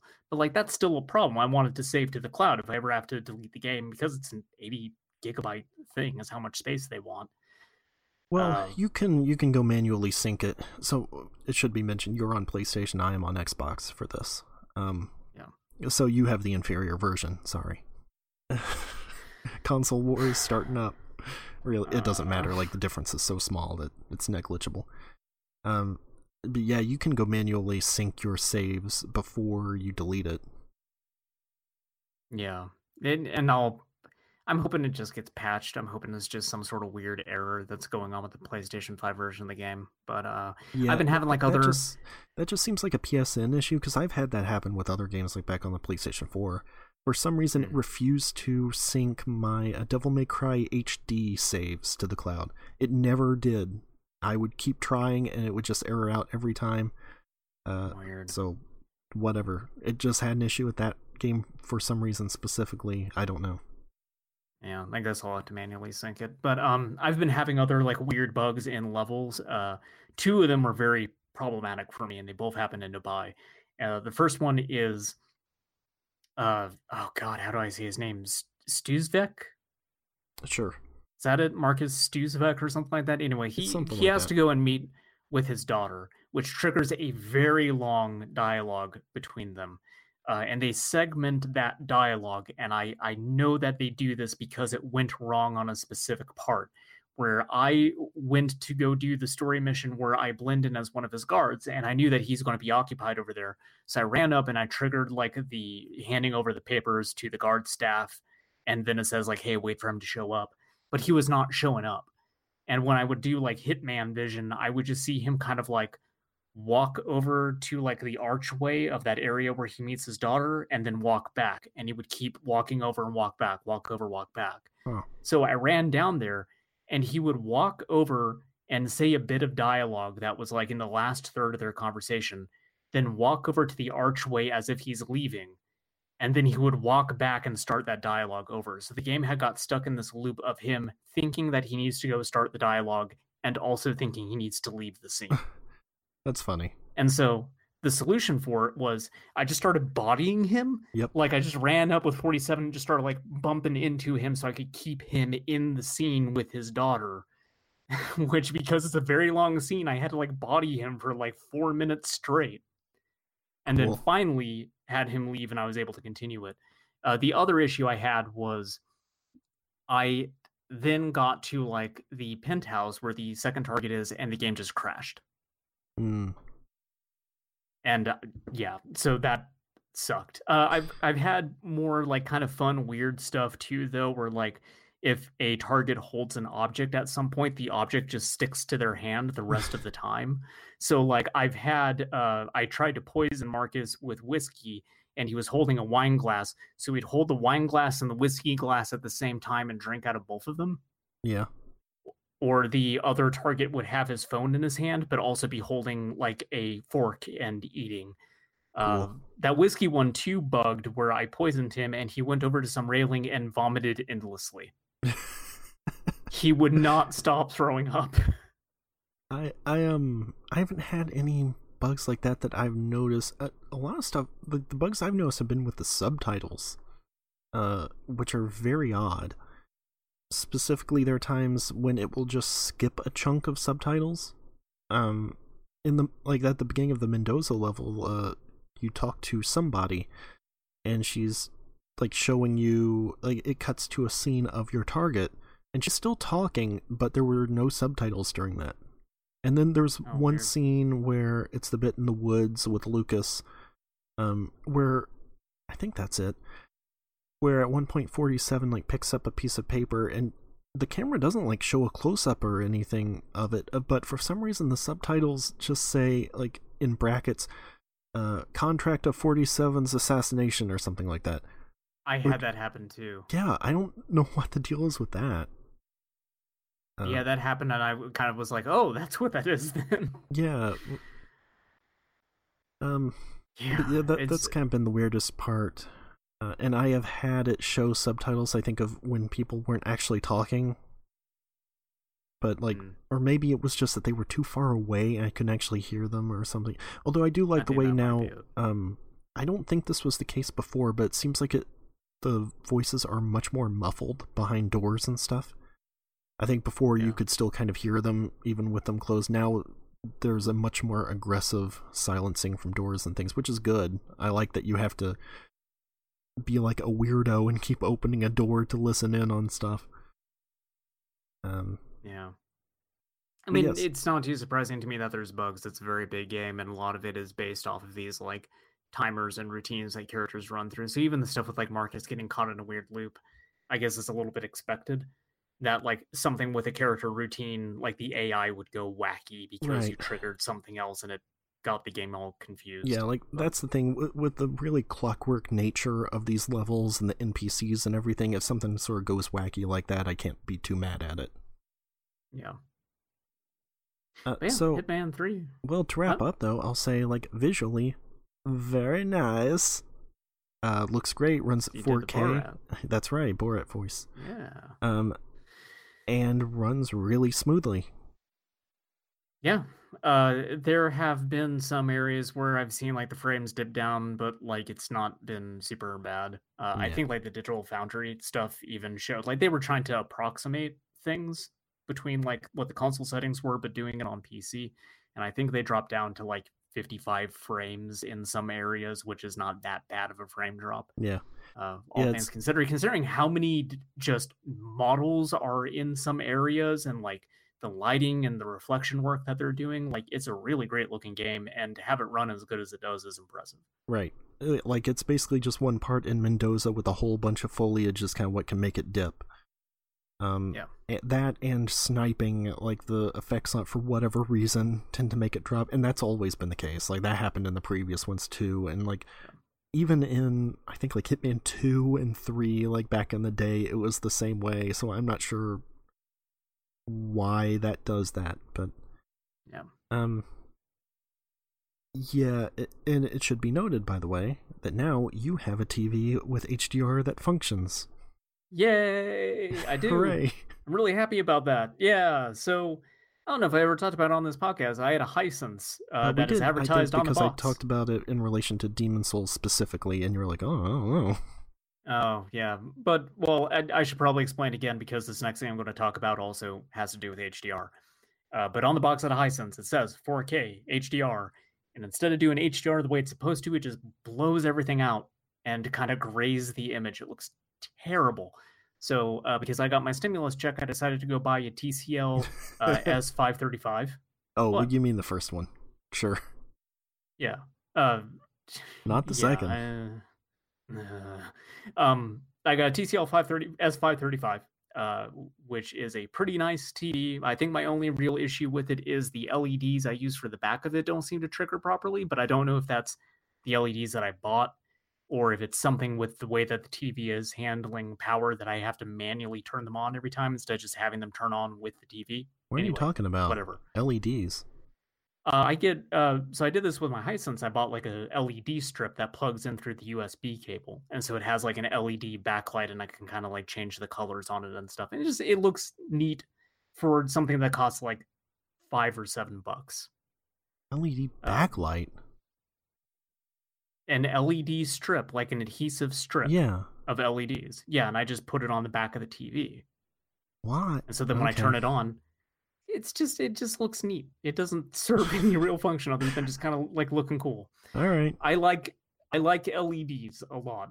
Uh, I kind of been considering getting one of those strips for like the rim of my desk, uh, but that also is partly because it's easier to see things under it too. But anyway, Yeah. See, that's why I thought you meant like I thought was so you could see the ports easier or oh, something. no, well, no, because on the TV the ports are all on the side, and I use like a swivel mount, so it's really easy to just get at ports. Yeah. Um, I just do it for aesthetics. I think it looks nice. Anyway, point is, I'm a little bit bothered. I have to turn on manually each time, but that has nothing to do with this. Okay. uh point is i have a tv that uses or that makes proper use of hdr now the thing i don't like about that tv is i really had to fuck around with calibration settings for the uh retropie Hmm. i don't i don't know why but it it has this like smoothing effect on the retropie natively so everything just looks like it's been smeared in vaseline it looks awful. So i had to like switch it over to vivid and like make the image as sharp as i can. So like now the pixels are real crispy on there uh, and it looks i think the way that it should but it was horrible just That's- on default. Yeah, it's interesting to me because uh, uh, mine on default likes to set like sharpness up, and I have to turn that down because that looks bad. That looks like when they mess with stuff on Blu-rays to like make it look sharper than it actually is. Uh, like it's that haloing effect and everything. So I always turn that all the way down. Uh, but when Well, I've done it. like RetroPie stuff, it, it's looked fine. What's weird on mine is like RTINGS' uh, recommended calibrations say to set it on movie mode, but that just makes everything looks like it's had grease poured onto it. it the movie mode looks terrible on that thing. I mean, maybe it Mm, looks fine for movies. I don't know. I haven't watched a movie with the movie mode on, but like for games, it looks like shit. Well, the thing is, or like, just any kind of menu, it looks like shit. the modes are just presets. Like Yeah. that's just the other settings below it. It's just switching those to preset things. So I Yeah. I don't know. I haven't seen your TV in person, and I never will. So Yeah. For for retro video games, I just have it set to to vivid, and the pixels come through nice and crispy and sharp now. mhm. Uh, but like default, everything had this weird smoothing on it, and it just it looked very bad. Don't smooth old video games. No. Don't do that. Like, I get that on CRTs it had an inherent smoothing through scan lines, and that's kind of the benefit of scan lines. But when you're emulating games like that, scanline filters typically they don't like. I- I don't think they look good generally, but smoothing is way worse because that doesn't even remotely look the way that games looked running on CRTs. I would also say Like not even slightly. I would also say when running older games, uh, turn off local dimming, um, because I noticed that made a difference. Oh, I should try that. I think I might have left that on. I don't know. I had to I had to fuck around with that stuff so much. Like it was even worse on the Nintendo 64, but I like I expected that would be the case Yeah, since it's an N64 first of all, and it's having to run through an upscaler, and I'm sure that is a whole other hurdle. But uh, I think I got that where it needs to be too. Um, but actual HDR in PlayStation 5 games, it's very pretty. Hey, quick question by the way, before we move Mm-hmm. on from Hitman Three, uh, do you know what the weed is for in Dubai? Because I found like a I- uh, joint, and I have no idea what it's supposed to be used for. I think that's just a fun thing you can pick up because that stuff was in two as well. Yeah, There are a few levels in two where you could pick up a joint. Yeah. I wonder if you could brain somebody with it because I do think it's funny No, that you you, can knock it. someone out with a. There is that one feat in Dartmoor where you can knock someone out with a roll of like newspaper Yeah. because I guess his skull is made of glass. So I I think that actually might not completely knock them out. I think it might be like if you throw a hamburger or something, like it will knock them down, but then you have to like actually run up and hit them to completely I'm knock pretty them out. sure it knocked him completely out. Okay, that's funny though. But uh, like I don't yeah, know if they said it for just that one guy because there's a specific feat for knocking him out with the newspaper. Okay, well, newspapers were in two because they were uh, in the bank level in the expansion. Yeah. Yeah. But- You can pick up a banana in Dubai Yep, and throw bananas at people. that's right. Uh, apparently, there's a trophy where if you throw the banana on the ground and someone is chasing you, it will make them slip off of the tower. Good, of course. So I need to try to do that. uh, but yeah, so HDR in Hitman 3 looks very, very good. I've not gotten to the uh, level set in China where I imagine it's going to look the best since it's at night, all those neon lights and everything. Well, Berlin Uh, also, but I did. uh, has I did like that's try in a nightclub and stuff. So Yeah, probably would also look very good. It's not too impressive in Dartmoor, but of course that level is more kind of just like hazy and and Mhm. gray and it's overcast and everything, and you're not going to get as much out of HDR. In Dubai, it looks pretty good. Yeah. Uh, but yeah, um, but where HDR has really shined for me is the Resident Evil Village demo all right, uh, which I played through twice. I played through it on my Hisense just to kind of get an idea of what it looked like on that TV, and then I played through on the TLC TCL. I'm sorry. Uh, don't go chasing villages. fucking. yeah, stick to the tall ladies that you're used to. Yeah, Um, but that it looks fucking incredible in HDR. That is maybe the best looking game I've seen on the PlayStation 5 so far. Uh, we've already like sung the praises of the RE engine. We both think it is an incredibly good graphics engine, oh yeah, but Jesus, the, the lighting that they are using in that game is so damn nice. Uh, the maiden demo is very short. There's not really much to do. They describe it as a visual demo for a reason. You're just there to kind of drink in what they're doing with the graphics. Uh, but it's set in a very Spencer man- mansion esque location. Like it really, really reminds me of that. Really makes me want another remake of one that is just set in the playstyle of seven. Like Okay. with with that engine, that would look really, really good. Um, but you kind of just like you run around, you solve a couple like really easy puzzles, and then uh, vampires show up, and they want your blood. yeah. You get bit by a lady, and it's uh, I thought you got stabbed by her. well. So there's two different. There's one who's just kind of like stalking the halls. I don't know if you're able to like catch up to her and trigger anything with her. Like the closest I've been able to get, you can still completely see her, but she's like, you know, rounding a corner in the hallway or something. Uh, but she's aware that you're there doing stuff. Uh, and I know this because at one point you go down the stairs and she just says, I'm watching you, and it spooked me real good. so I was not expecting to have dialogue at that point. Uh, but she is, she shows up like as an apparition, she like warps in through a doorway and just has blood all over her mouth. So she's a vampire, uh, and she chases you around, and you can game over there in the area where you encounter her. You're supposed to like run past her. This is the bug uh, one, right? It looks like. Alexa Bliss. Yes. Yeah. Um, but the way you're supposed to end the demo is you run past her, you get into this little kitchen area which has a door outside, and when you open the door to get out, the tall lady shows up and grabs you and stabs you in the face. Yeah.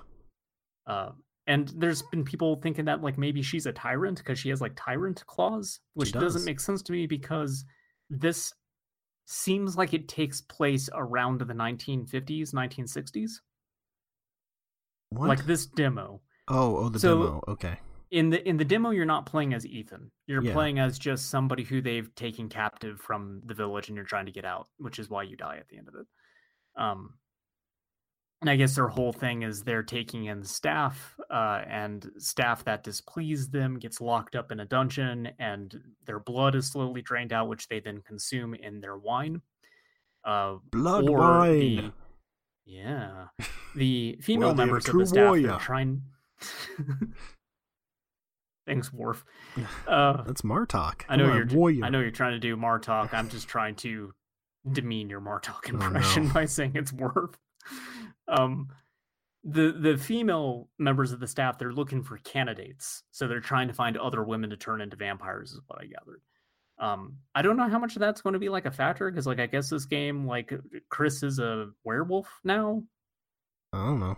so i guess they're like leaning more into like other elements of horror instead of the typical like everyone's a zombie or a sludge monster or a parasite I mean, I, I was gonna say like they had lizard men in the first one and giant spiders and snakes. Like this is but not this is too crazy. This is striking me more as them making good on that version of Resident Evil 4 where like there were just Yeah, straight up ghosts, ghosts. and animated dolls. Like Yeah. it seems like it's pushing more into that territory. And I think that's very interesting. I want to see where they go with that.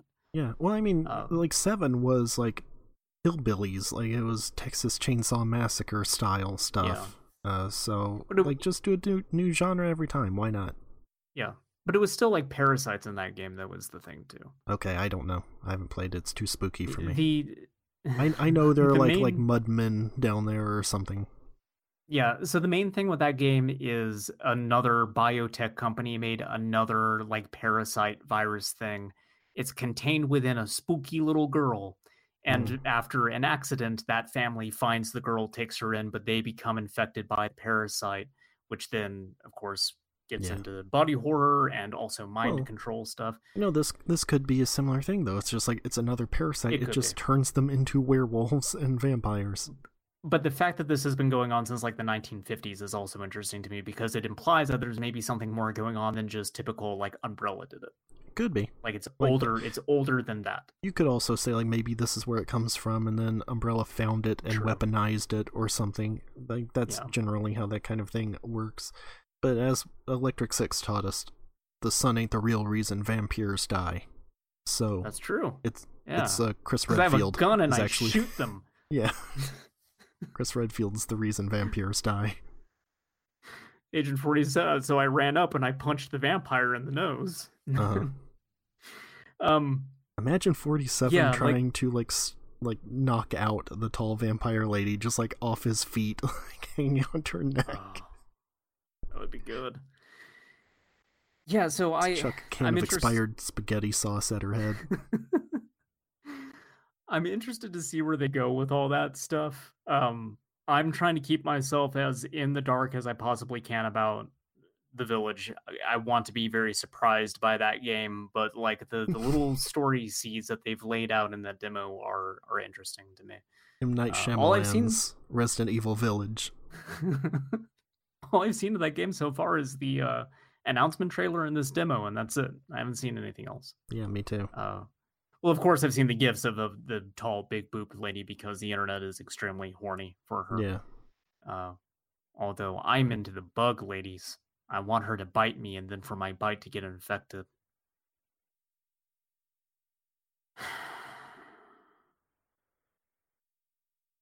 I also Gross. played Smash Brothers 64. is this retro corner? Are we doing that? This is Retro Corner. We're we're running long as it is. We are. Look, it's a very long episode. Uh, Retro Corner, I'll keep brief. I played Super Smash Brothers 64. Uh, does not hold up that game. No, of course not. It's not very good. Uh, I appreciate it still in the sense that I like how you really don't actually have control over your character, and every time you kill someone, it seems like a complete accident. Yeah. because like that's fun for multiplayer where everyone's trying to like play a fighting game but all the characters control like fucking marionettes It's it's a great party game, or at least was at the time. if you want a game that controls better than this play ernest evans oh no! because it does I don't know about that. It's less floaty, it I guess. sure that's oh god there's like the board the platforms stuff and like get to the exit and break the targets and that is where the game controls the worst because any t- any type of like actual precision platforming in that thing it feels completely terrible Yep. uh but like there's also just a lot of like attacks don't feel like they land the way they should and the timing on everything is weird and sometimes you get canceled out of stuff when probably you shouldn't have been canceled out of it.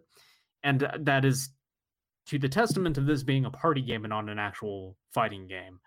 Uh, and i think even at that like point in time people would probably have not mistaken it for a fighting game. That didn't happen until like melee because melee controls a hell of a lot better. It does. uh, although I would still insist that none of these are actually fighting games. So No, they're not. But melee is definitely the peak as far as I'm concerned. yes, melee controls really good. It has a roster that is not completely absurd. It has a great selection of levels. Like it is big, but it is still focused. I think kind of the problem with the later Smash Brothers is they just get so wildly large that no one part of it feels all that good. Yeah.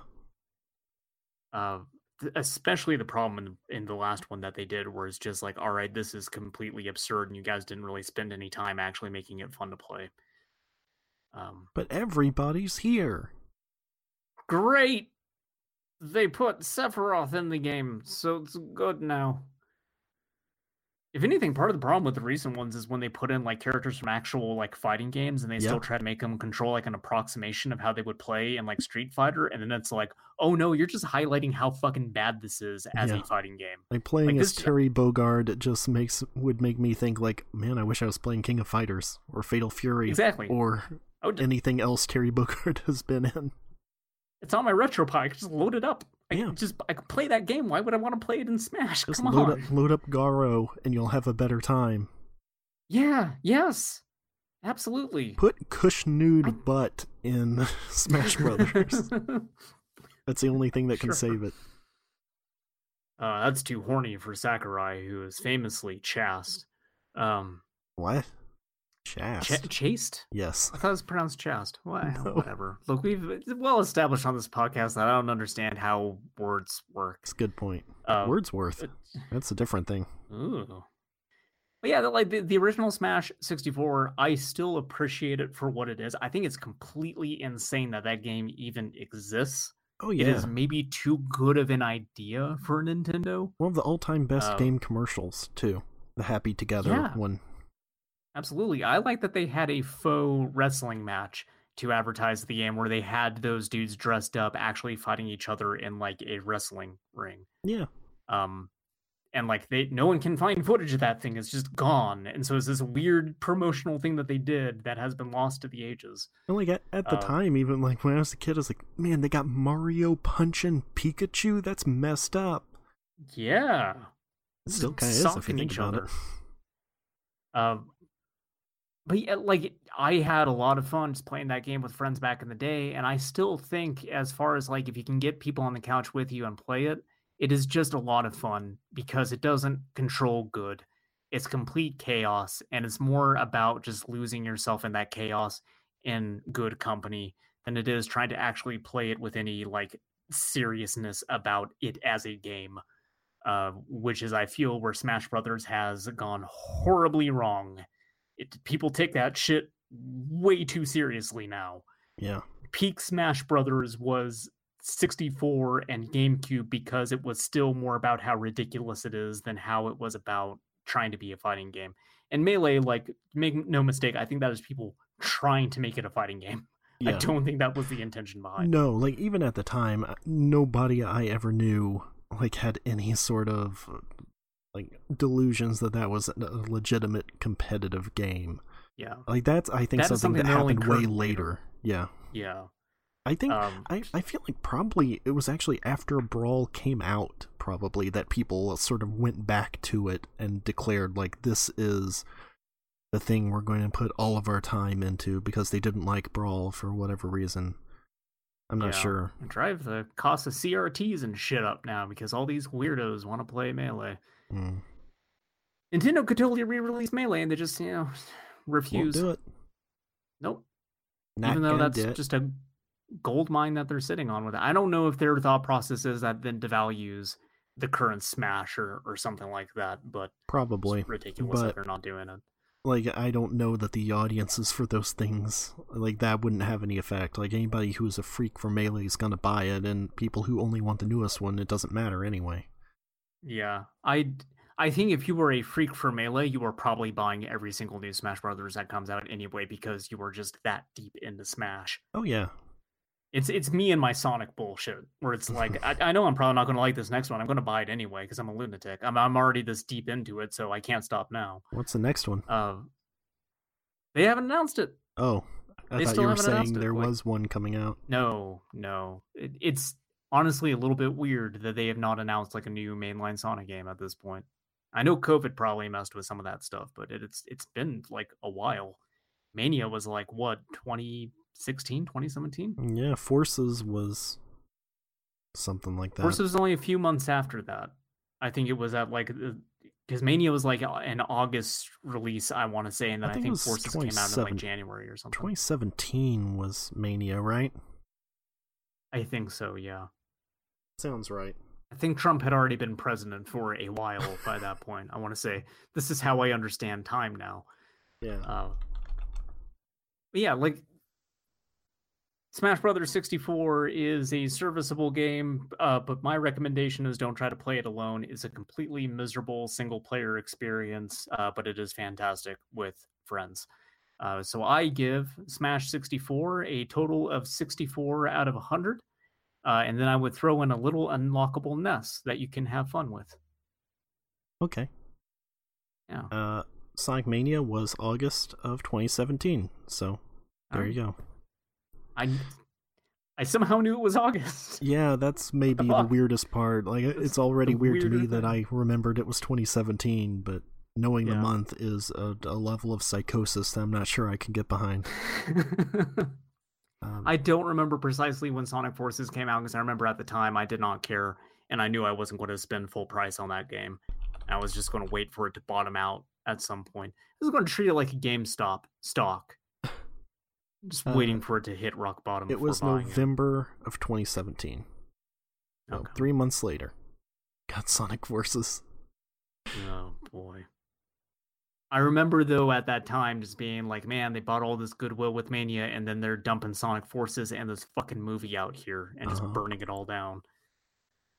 And uh, they still refuse to do a Sonic Mania 2, even though that seems like a layup. And yet, then the movie took a while to come out because that wasn't until 2019. Or well, no, I remember they 2020, put like the yeah, it was 2020 because it was yeah right before the pandemic. Man, they they had put out I think like the teaser poster and that was already like the first sign of like something is horribly wrong with this because that silhouette looked nightmarish and of course it turned out to be a nightmare. Uh but like it was I want to say it was around that time because I remember it just being like again we got all this goodwill with Mania and now we are squandering it on each subsequent thing related to this fucking franchise The two mean- worst things to be is a fan of Sonic the Hedgehog and a fan of Star Trek because they are just going about as horribly wrong. I mean, yeah, I was gonna say like being a Sonic fan is nothing but suffering anyway. So it's just sort of riding the scales back to justice. Uh, It you know, that bit from the Red Letter Media video where Mike talks about the William Shatner beef and he is almost in tears and he says, I can't take any more fucking Star Trek misery. Yeah. or no, it's it's I've had enough Star Trek misery this year. Like that is basically where I'm at with Sonic the Hedgehog. Is just Yeah. completely broken. Uh, I've just not had Yuji Naka insult the way I look yet. that that would basically be the worst thing. Just go look at those pictures of like uh, Robert Picardo with a laptop or whatever. Guy- Computer, get me a picture of Robert Picardo with a hit clips. that picture of the the Asian guy, I don't know this Voyager characters' names, with uh, just a stack of Harry 90s Kim. computer software. Sure. Oh yeah, that's a guy who like died and was replaced with a clone or something. yeah, where they another dimension gave them a pity Harry. Yeah. Oh, we're sorry you lost your Harry Kim. I don't know, whatever. Here's another one. Like Chief Oh, O'Brien God. style, but dumber. Yeah, it was there were it was a split thing, and they lost to Harry Kim and somebody else in one universe, and then the other universe was like, "Well, we're all going to definitely die, but to make things even, to save as much of the crew as we can, we're going to gift to you the crew members that died in your universe, and then everyone will be alive over there. So none of this matters because we're just resetting the status quo at the end of this hour of television." Great. Yeah, Great. I mean, that's that's Star Trek. You're always able to reset the status quo because there's just a million different dimensions where all these characters exist virtually the same way that they do, and then there's one dimension where everyone has goatees and is bad. Yeah. And and Kira is a Kira- bisexual. I was gonna say Kira wears leather and is very horny. Yeah. Guess to be fair, Kira could probably be bisexual in the primary timeline, and they've just not, you know, done anything with it. Maybe. That could be the case. Yeah, don't know. maybe. Who knows? Yeah. Uh, well, we definitely won't because it's not like Star Trek at that point in time wanted to deal with that at all. Well, they kind of did with Jadzia. Th- They wanted to, but just certain other people very much wanted them to not, Yeah. is the thing. So, The 90s. anyways, uh, Quark becomes a lady and it's very problematic. but we've talked about that in another podcast. Ugh. and we should end this one before we devote a half an hour to Star Trek, which we absolutely will unless we stop. Uh, I think that's it this week. It's been a Yep. it's been a week. A lot's been going on. Hey, question. Did you give a rating to Legend of Dragoon last week? I did not. I forgot to give a Okay. rating to The Legend of the Dragoon. What's your Goodbye, rating dinosaurs.